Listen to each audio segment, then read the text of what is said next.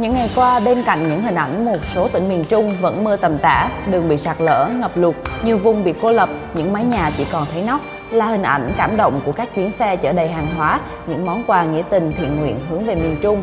Cả nước đang chung tay để giúp người dân nơi đây sớm vượt qua khó khăn và ổn định cuộc sống. Những ngày này, từ chính quyền đến người dân đều đang chung sức, đồng lòng, tập trung nguồn lực cùng người dân miền Trung khắc phục hậu quả mưa lũ. Các đơn vị quân đội, công an, biên phòng ngày đêm tìm cách để cứu dân trong dòng nước lũ. Những lời kêu gọi phát huy sức mạnh toàn dân trong công tác cứu trợ từ rất nhiều tổ chức, đơn vị đến cá nhân được phát đi. Những chuyến hàng với lương thực, thuốc men, tiền mặt nhanh chóng được chuyển đến người dân các vùng bị thiệt hại thông qua nhiều hình thức. Mời quý vị cùng chúng tôi điểm lại những tấm lòng vàng trong bản tin ngày hôm nay.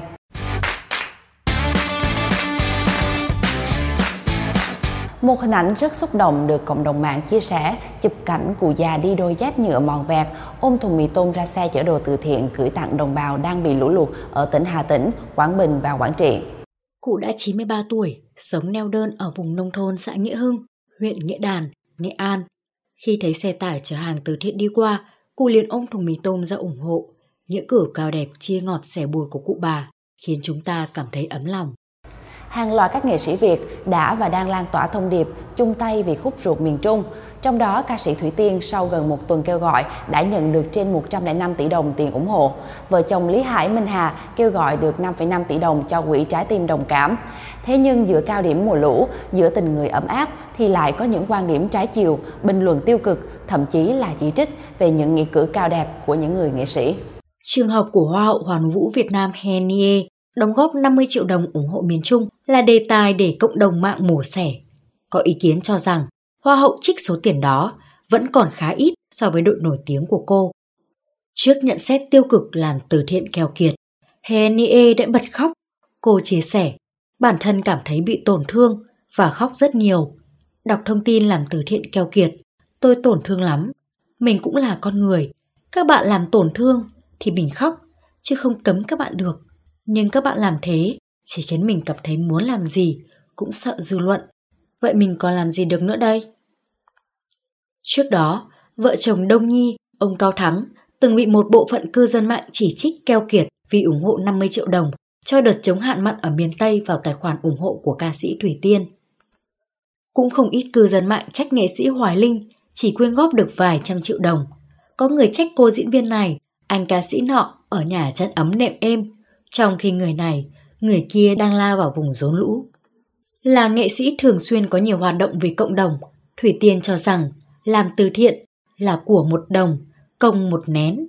Thủy Tiên bày tỏ quan điểm, hồi xưa lúc mới đầu đi làm thiện nguyện, tôi cũng bị nhiều người chửi bới là lừa đảo, tạo dựng hình ảnh này kia. Tôi cũng buồn và suy sụp. Nhưng sau đó, rồi đâu vào đấy, tôi nghĩ miệng của họ, họ có quyền nói, còn việc của mình mình cứ làm, đừng để tâm đến thị phi ngoài xã hội. Trên đời này sức người có hạn, nhưng tình thương thì vô hạn.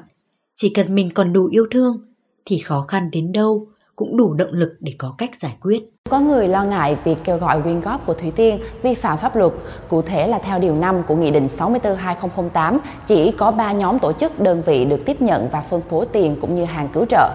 Một là Ủy ban Trung ương Mặt trận Tổ quốc Việt Nam, Hội chữ thập đỏ Việt Nam, báo, đài của Trung ương, địa phương, Ủy ban Mặt trận Tổ quốc Việt Nam và Hội chữ thập đỏ các cấp ở địa phương. Hai là các quỹ xã hội, quỹ từ thiện được thành lập, hoạt động theo quy định.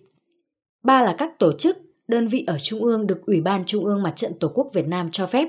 Các tổ chức, đơn vị ở địa phương được Ủy ban Mặt trận Tổ quốc Việt Nam cấp tỉnh, cấp huyện cho phép. Trao đổi về việc này, luật sư Nguyễn Minh Hùng, đoàn luật sư thành phố Hồ Chí Minh cho biết, ca sĩ Thủy Tiên và nhiều nghệ sĩ khác nhận tiền là để trao quà thay cho chính chủ tài sản muốn trao cho người miền Trung. Họ chỉ là kênh nổi, chứ không đứng ra để vận động, từ lợi cá nhân.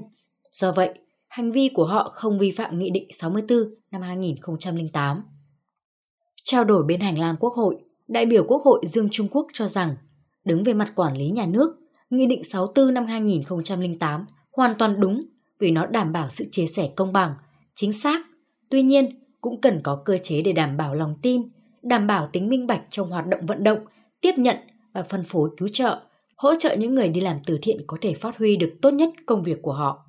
Thực tế, chúng ta luôn yêu quý, trân trọng những người dấn thân làm những việc thiện nguyện, nhưng không vì thế mà miệt thị hay thiếu tôn trọng những người làm ít hơn hoặc biến việc từ thiện thành những cuộc đua của những con số và vô tình gây áp lực đối với những người có tấm lòng hảo tâm.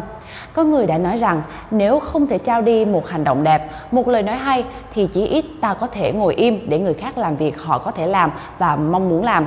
Chúng tôi sẽ tiếp tục cập nhật tin tức liên quan trong các bản tin tiếp theo. Mời quý vị và các bạn tiếp tục cập nhật vào các ngày thứ hai, thứ tư và thứ sáu.